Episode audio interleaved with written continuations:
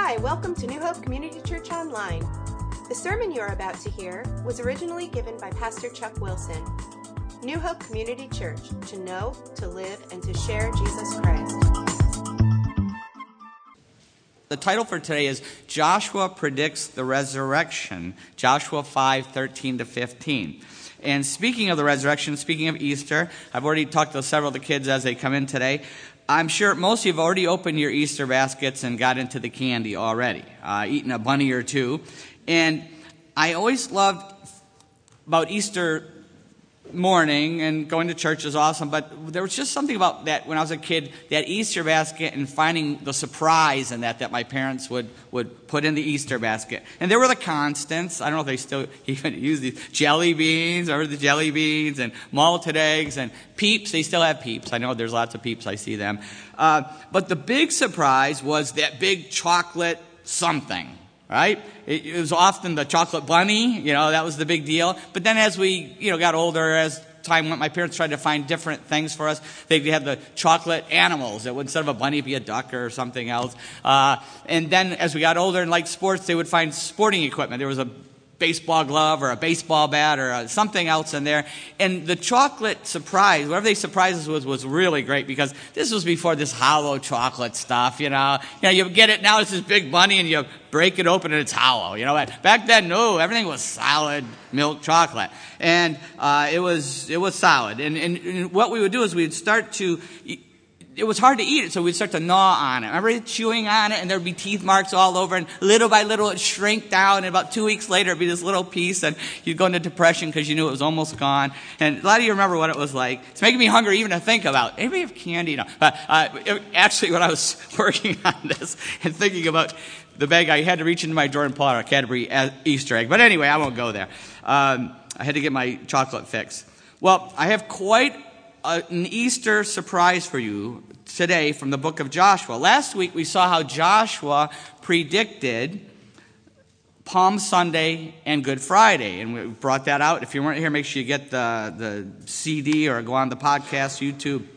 But today we're going to see that Joshua also predicts Resurrection Sunday.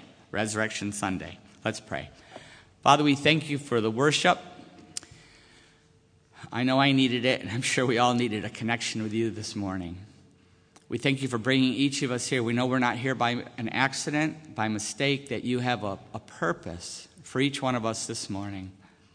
I pray that your Holy Spirit would speak through your word now to us, through your mercy and grace. In Jesus' name, amen. Okay, let's read the passage here. And as you know, we're actually in Joshua 6, but I'm, I'm backing up here because I purposely skipped a couple verses. I don't know if anybody noticed that, but I skipped a couple verses. I saved them for Easter a couple weeks ago. And we're actually in Joshua 6. We'll be back in Joshua 6 uh, in a couple weeks.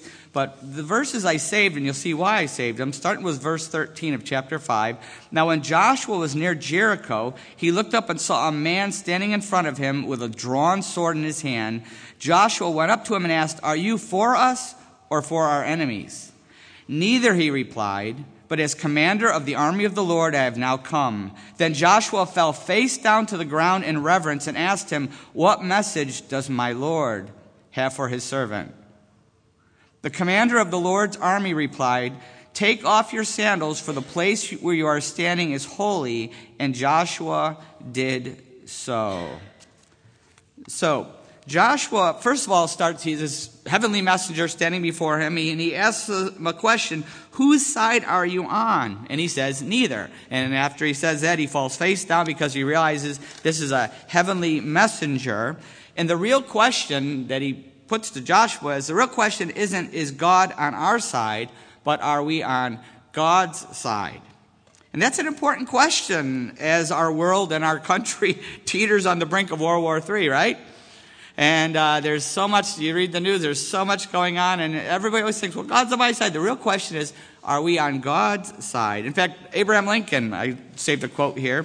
During the Civil War, a clergyman wrote Abraham Lincoln saying, President Lincoln saying, he believed the Lord was on our side. Lincoln responded, I know that the Lord is always on the side of the right, But it is my constant anxiety and prayer that I and this nation should be on the Lord's side. Some wisdom from President Lincoln. The, that's the most important question, isn't it? As we see what, how this messenger responded. Not what do I want, not what do I think should happen, but the most important thing is what does God want? What is His will for my life? What, what does He want? What is His will for our country, for our church? What does He want for my life? What does He want? And it may go against what I want, right? It may go very much against that. It might go against my plans. But we must fall on our face, just like Joshua fell on his face. We must fall on our face and surrender, or if we don't, we may find ourselves fighting against God Himself.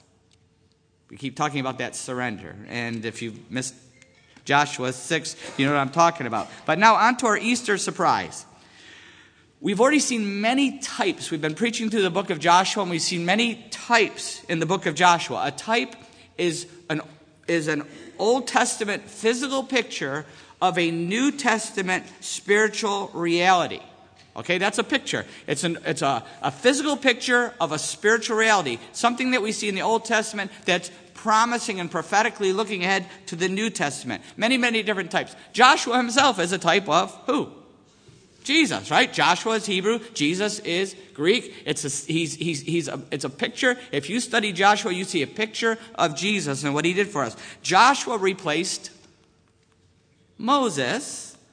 Now, not, and not only just replaced him, but he also fulfilled Moses' commission. Moses was called to take the people in the promised land. Didn't happen. We all know why. We've been studying that. But Joshua was called to fulfill taking them to the promised land. Jesus replaced Moses' law. He fulfilled the law. Remember, I have not come to abolish the law, but to fulfill the law. He fulfilled it. And he is the one who could take us into the promised land because we couldn't be good enough. We couldn't follow the law. We can't earn our way into heaven. It can only be by faith. It's a step of faith. And, and that, that faith is following Joshua into the promised land. And that's what Jesus did. He fulfilled the law and made a way for us. He made a way. That's how Israel crossed the Jordan River. We talked about the miraculous crossing of the Jordan River. It was a step of faith. Remember, their toes touched the edge and it opened up. Jordan means what? Judgment. Jordan literally means spreading judgment. And that was a picture of judgment for sin resulting in death. And the people had to follow Joshua through that river of judgment, just as we have to follow Jesus Christ through that step of faith. And the ark was central. Remember the Ark of the Covenant with the mercy seat on it? Remember we talked about that? It was key as that was, that was that's what was carried into the river and kept the, the, the, water from coming back again. And that's what opened the way through was the ark of the covenant. And we talked about how jesus christ that represents the work of jesus christ his death on the cross. It represents the blood that he shed. That's all represented by the ark. And how jesus work on the cross did the same thing to make the way through the river of judgment for us. And it was all by faith from the very first step, when their toes touched the edge of the water, it was by faith. And, and then, and also then, after they took the first step of faith, there had to be persevering faith. Remember, we talked about the persevering faith. Staying put in that river with the ark, the priest had to wait till the entire group crossed across. And, and then living by faith. It wasn't just we aren't just saved by faith, we have to live by faith afterward. Very, very important. We talked about how going to the promised land and, and claiming our promises. The promised land is a picture of us claiming our spiritual promises, defeating the strongholds and the sin in our life and the spiritual enemies that we have so that we can claim the promises that God has given us. But that, they, that takes persevering faith and living by faith. Very, very important.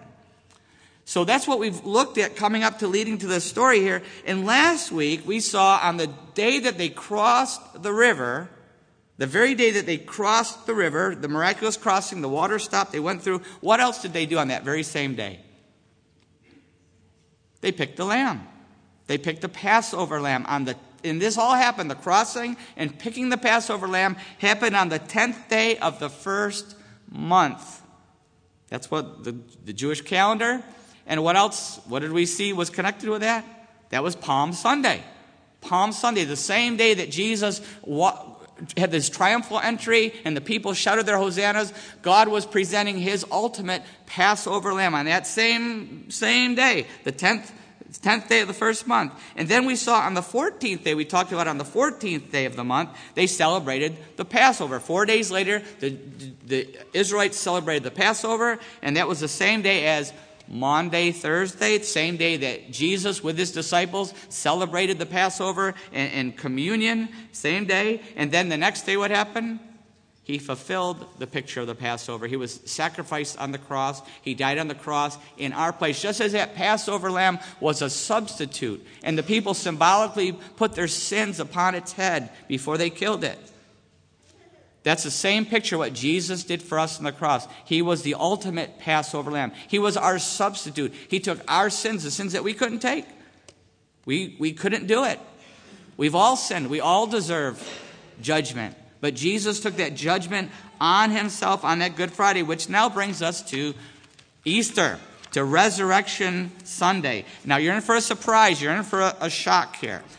In the New Testament, Jesus comes back to life on Easter Sunday, right? Resurrection Sunday. He appears and surprises and shocks everybody. Everybody was shocked. They didn't even believe it. Even his own disciples didn't believe it, right? Now back to Joshua. And Joshua, after crossing the river, which is a picture of the death and resurrection, after crossing that river, after the, the, the, Passover, they just celebrated the Passover, which represents the sacrifice of Jesus. As soon as that happens, a surprise visitor shows up. A surprise visitor shows up. You know where we're heading here. Let's, uh, let's read it again. Verse 13. Now, when Joshua was near Jericho, he looked up and saw a man standing in front of him with a drawn sword in his hand. Joshua went up to him and asked, Are you for us or for our enemies? Neither, he replied, but as commander of the army of the Lord I have now come. Then Joshua fell face down to the ground in reverence and asked him, What message does my Lord have for his servant?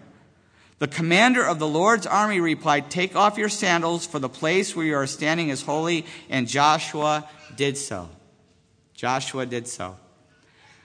This man is Jesus Christ. This is Jesus Christ. This is a picture of the resurrection. It's a picture of the resurrection. It's called a Christophany. A Christophany, an Old Testament appearance of Jesus. And there are many a pre incarnate appearance. Jesus wasn't just born in the stable and that's when he started. No, he was with the Father from all eternity Father, Son, the Holy Spirit from all eternity. But while waiting to be born, someday as the God man, to die in our place, he still made many appearances in the Old Testament, Christophanies, they're called. And each one prepared the minds and hearts, our minds and hearts, for the Son of God's coming in the flesh. Each one. It's, each one was a glimpse of what, of who Jesus was going to be and what he was going to do. Each one is a, a little glimpse of that. Uh, another piece of the puzzle of what the, the, Messiah was going to look like. It's like the Scene It game. You ever play the Scene It game? My kids love to play that. Yeah, and, uh, you, and one of the parts of the game is you, you hit, you, you go on and they start showing a, a picture of somebody a, character and of, Disney character or whatever games they are. And, and all of a sudden it's real blurry and all of a sudden you see a little bit more and a little bit more and a little bit more and all of a sudden, all of a sudden you can tell who it is and all the kids shout, that's Pinocchio, whatever it is, right? And they, they finally figure it out. And that is a picture of the Christophanies. The Christophanies, a pre-incarnate appearances of Jesus are like the, the like Scene It, just giving us a picture of what Jesus was going to be like. Sometimes he comes as a son of God. A son of God. In fact, Daniel 3, in Daniel chapter 3, it says, in Daniel chapter 3, 24, I know you guys know where I'm going. Verse 24, they just threw Shadrach, Meshach, and Abednego into the fiery furnace. Verse 24 Then King Nebuchadnezzar leaped to his feet in amazement and asked his advisors, Weren't there three men that we tied up and threw into the fire? They replied, Certainly, O king. He said, Look, I see four men walking around in the fire, unbound and unharmed, and the fourth looks like a son of the gods. He was the Son of God. Sometimes, so sometimes Jesus appears in the form of a man. Think of Abraham. The pilgrim Abraham, Jesus appeared as a traveler. To the stubborn Jacob, who was always fighting against God, he appeared in the form of a wrestler and battled him until he finally touched his hip and crippled Jacob to show him you don't fight God, you depend on God. He never forgot that. Sometimes Jesus appeared in the form of an angel. It was usually called the angel of the Lord. In context tells us when it was just a regular angel or when it was Jesus. And how we know from this passage here that it was Jesus appearing, giving us a picture of the resurrection, which we'll connect the dots in just a minute, is very clear. First of all, he, they call him the commander of the army of the Lord. Who is the commander of the army of the Lord? Well, we go to Revelation 19, verse 11, and it tells us very clearly I saw heaven standing open, and there before me was a white horse whose rider is called Faithful and True. With justice he makes judges and makes war. His eyes are like blazing fire, and on his head are many crowns. He has a name written on him that no one knows but he himself. He is dressed in a robe dipped in blood, and his name is the Word of God. The armies of heaven were following him, riding on white horses and dressed in fine linen, white and clean. Out of his mouth comes a sharp sword with which to strike down the nations. He will rule them with an iron scepter. He treads the winepress of the fury of the wrath of God Almighty. On his robe and on his thigh, he has this name written King of Kings and Lord of Lords. That's the second coming. Don't worry, global warming is not going to destroy this planet. Not going to be even a World War III. Jesus is going to come and do it justly at some point. Is God love? You better believe it. We'll talk about that. But God is also just. God is also just. The commander of the armies of heaven. Another clue on who, that this is Jesus is Joshua falls face down and calls him Lord. And what does the guy do? He accepts the worship. He didn't rebuke him like a mere man would have or an angelic messenger would have rebuked him. Back in Revelation 19, an angel is talking to the apostle John who's writing these down. He says, Then the angel said to me, Write, blessed are those who are invited to the wedding supper of the Lamb. And he added, These are the true words of God. At this I fell at his feet to worship him. But he said to me, Do not do it. I am a fellow servant with you and your brother with you and with your brothers who hold to the testimony of Jesus. Worship God, for the testimony of Jesus is the spirit of prophecy. This angel says, Don't worship me. But this, this messenger in Joshua didn't say that. He received the worship. All through the Bible, angels and, and divine messengers won't re- accept worship only when it's really the Son of God as a man or the angel of the Lord unless it's Jesus Christ. Another proof, another proof, one more. He says to Joshua, Take off your sandals, take off your shoes because you're on holy ground. Guess where we're going next? Yes, Exodus. Exodus. Moses in the burning bush. Now, Moses was tending, uh, Exodus 3, verse 1. Now Moses was tending the flock of Jethro, his father in law, the priest of Midian, and he led the flock to the far side of the desert and came to Horeb, the mountain of God. There the angel of the Lord appeared to him in flames of fire within a bush. Moses saw that though the bush was on fire, it did not burn up. So Moses thought, I will go over and see this strange sight, why the bush does not burn up. When the Lord saw that he had gone over to look, God called to him from within the bush. Moses, Moses. And Moses said, Here I am. Do not come any closer, God said. Take off your sandals, for the place where you are standing is holy ground. Then he said, I am the God of your father, the God of Abraham, the God of Isaac, the God of Jacob. At this, Moses hid his face because he was afraid to look at God. So we see all the clues. It's clearly it's clearly that Jesus is appearing to Joshua here on behalf of his Father. Because Jesus is the eternal mediator.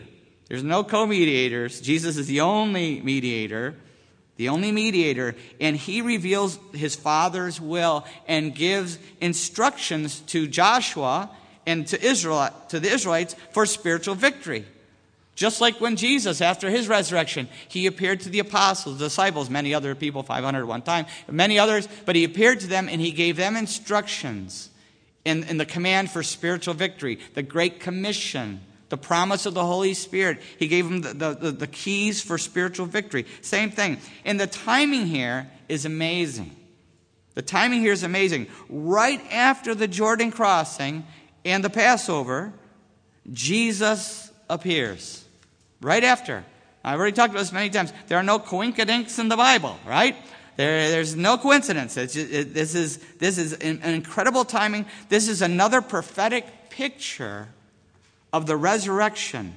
Immediately following the picture of the death of Jesus, we have a picture of the resurrected Jesus. It's a, it's a, a picture for us.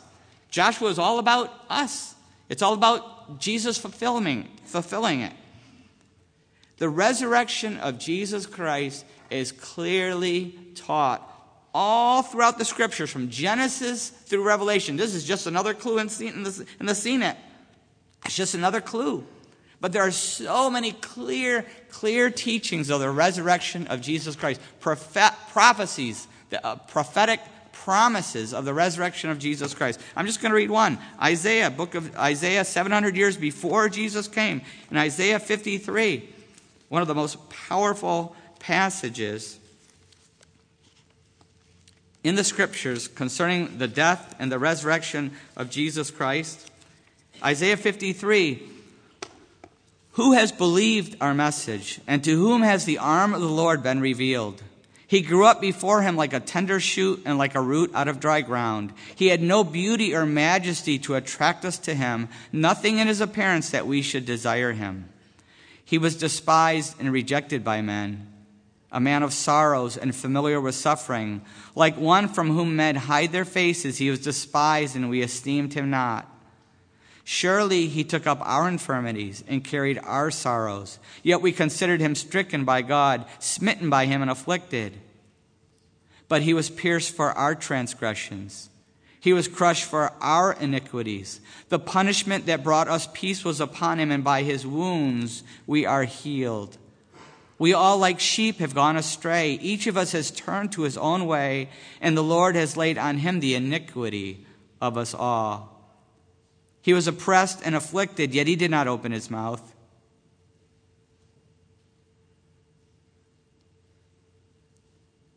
He was led like a lamb to the slaughter. And as a sheep before her shears is silent, so he did not open his mouth. By oppression and judgment he was taken away. And who can speak of his descendants? For he was cut off from the land of the living. For the transgression of my people he was stricken. He was assigned a grave with the wicked and with the rich in his death though he had done no violence, nor was any deceit in his mouth. Yet it was the Lord's will to crush him and cause him to suffer. And though the Lord makes his life a guilt offering, he will see his offspring and prolong his days, and the will of the Lord will prosper in his hand. After the suffering of his soul, he will see the light of light, light of life, and be satisfied. By his knowledge, my righteous servant will justify many, and he will bear their iniquities. Therefore, I will give him a portion among the great, and he will divide the spoils with the strong. Because he poured out his life unto death and was numbered with the transgressors, for he bore the sin of many and made intercession for the transgressors. That's just one of many, many prophetic passages written by prophets saying what was going to happen to the Messiah, to the Son of God. The resurrection of Jesus Christ is taught all over the, the, the Bible. The resurrection of Jesus Christ is taught all over creation itself. All over creation itself. It's, it's clearly seen to every person through nature. We here we are in spring. Every time you see a blade of grass that was dead come back to life. Every time you see a tree that lost its leaves and looks dead, sprout blossoms in, in new leaves. Every time a flower that had died, but the bulb shoots up a new beautiful flower in the spring. Every one is a prophetic picture of the resurrection of Jesus Christ. And not just the resurrection of Jesus Christ, but our own resurrection. That we also will come back alive someday. Jesus' resurrection is our resurrection. The new life, it's a picture of our resurrection, the new life that He's promised, and not just a new life in eternity to someday, but the moment you put your faith in Jesus Christ, that new life starts. Uh, the, the, a, a brand new life, the promised land, that we can claim the promises, the purposes that God has for our life. Jesus Christ's death and resurrection is proof that He sacrificed for our sins that he paid the way, that he made the way to God, that he won the victory over sin, that he won the victory over Satan, that he won the victory over the world, that he won the victory over death itself. Jesus' resurrection is the proof of that. That's why we have hope. That's the proof of that. The resurrection proves it. It's one thing to say it. A lot of religious leaders have said lots of things, but they've never proved it like Jesus has. I got a Christmas card one time, I never forgot it. It said, What's the difference between Buddha Miss, Confucius Miss, Mohammed Miss, and Christmas? Easter. That's the difference. Easter. That's how we know for sure that Jesus is the one and only way. He said, I'm the way and the truth and the life. No one comes to the Father except through me. There is one way. Salvation is found in no one else, for there is no other name under heaven given to men by which we must be saved. He is the only way. And the resurrection is what gives us hope a hope that every person here can have, a hope that every person on this planet can have. As Christians, I know a lot of you are already Christians, are we living in that hope? I know there's battles. Are we living in that hope? Are we seeing progressive victory over sin? Are we seeing the strongholds breaking brick by brick? We've all got strongholds, right? Are we seeing them breaking brick by brick? Yes, like Pilgrims. You ever read Pilgrim's Progress? What a great book, right? Second most read book in history after the Bible, Pilgrim's Progress. Uh, like, like Pilgrim in Pilgrim's Progress, there are many bumps in the road. There are many setbacks. There are many battles. There are many defeats. There are many wounds and scars. Can we all relate to that? But victory is guaranteed if we persevere. It's promised if we persevere.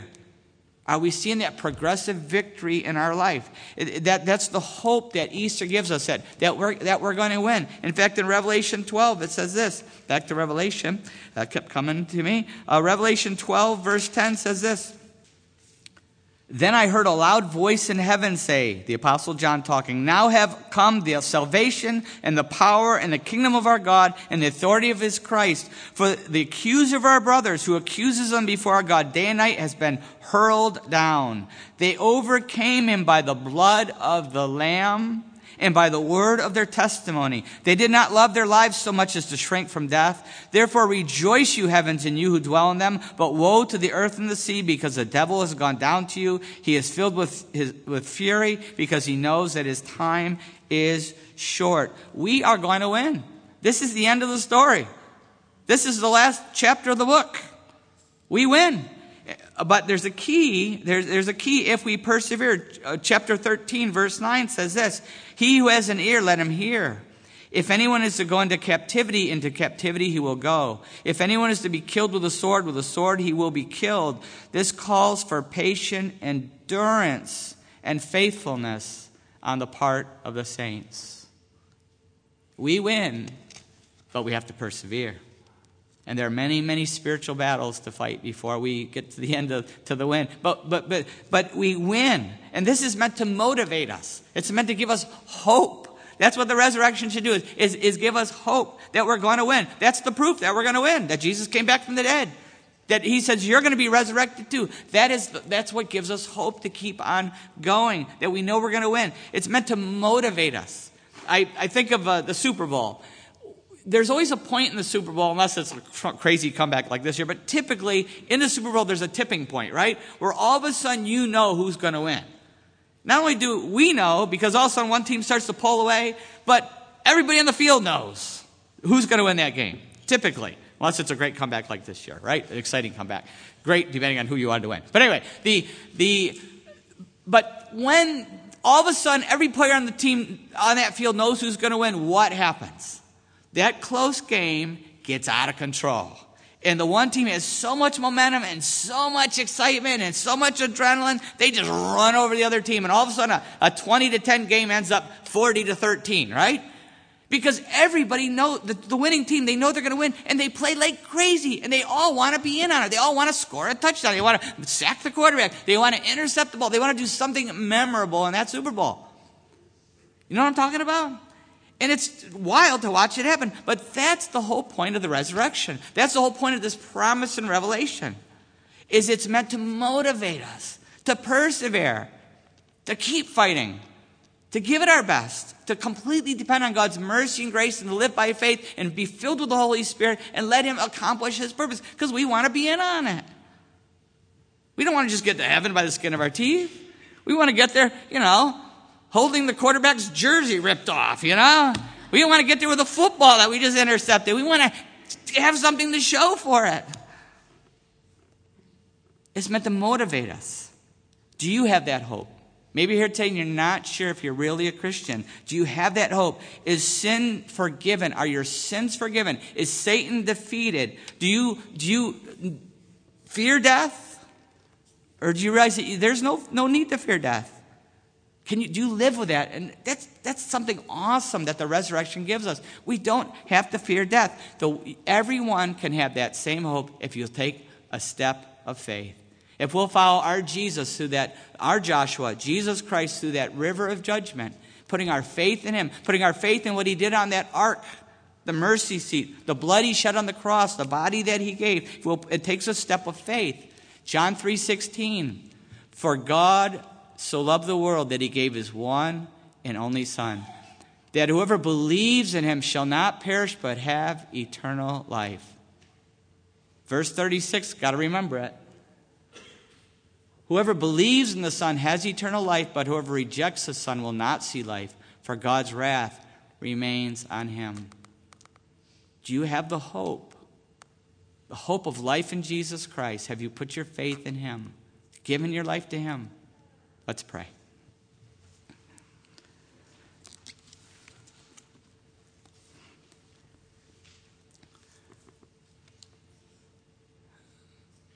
As we go to this time of prayer, how is God speaking to our hearts? Maybe you're here today and you're not sure if you have that hope. You're not sure what would happen if you were to die today and stand before God. You're not sure that you have the, the joy and the peace and the purpose for this life that God wants us to have. But you can have it for sure because of John 3:16. For God so loved the world that he gave his one and only Son, that whoever believes in him shall not perish but have eternal life. The word believe there in the Greek doesn't mean just intellectual assent, it means to completely trust in. It's the same word that we have for faith. It means to put your complete faith in Jesus Christ. You can do that today. You can start a brand new life in Jesus Christ today. You can have God as your heavenly Father and experience His loving relationship starting today if you'll put your faith in Jesus. And you can do that right where you're sitting. It's a prayer, a prayer of faith in your heart to God.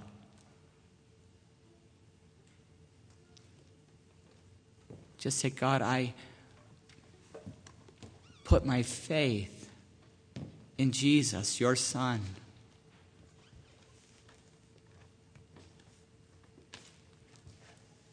I believe he died on the cross for me. For everything I've ever done wrong or ever will do wrong, I believe He died for me.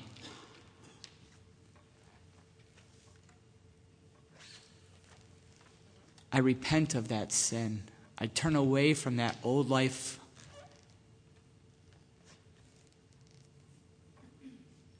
And I give my life to you, God.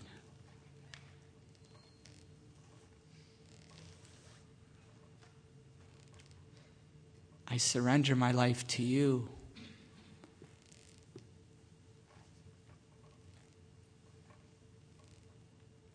I want to live out your purpose for my life.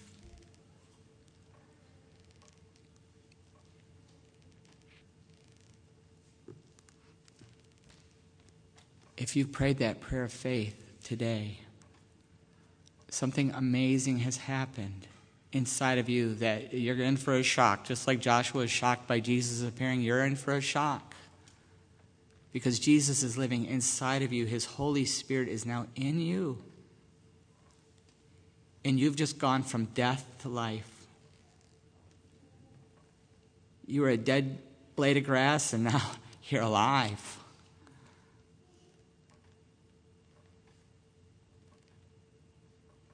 Something amazing has happened inside of you, and I want to encourage you to let somebody know. Maybe you came with a friend or family member, or maybe you want to tell me. Tell me on the way out.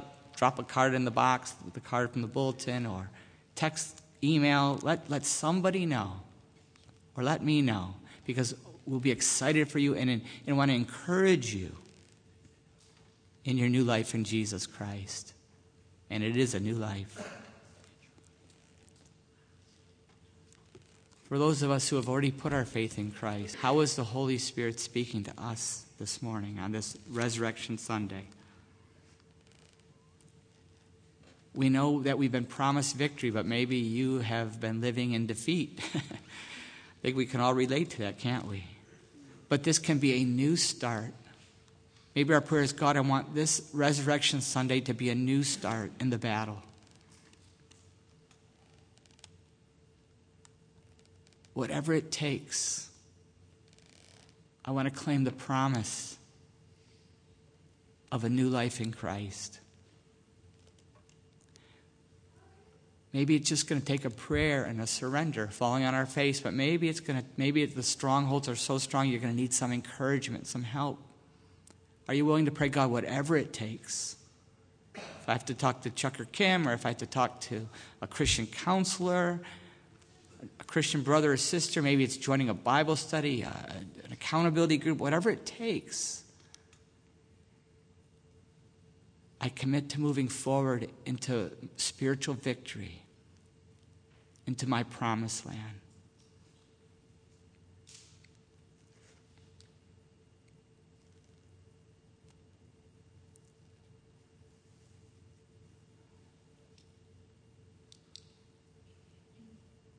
Father, I pray that today we would have hope.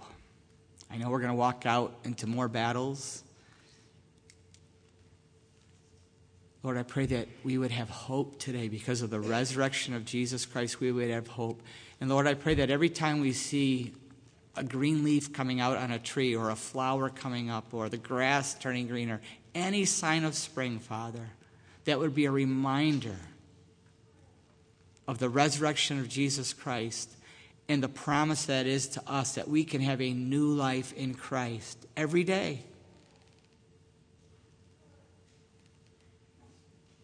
I pray that in Jesus' name. Amen.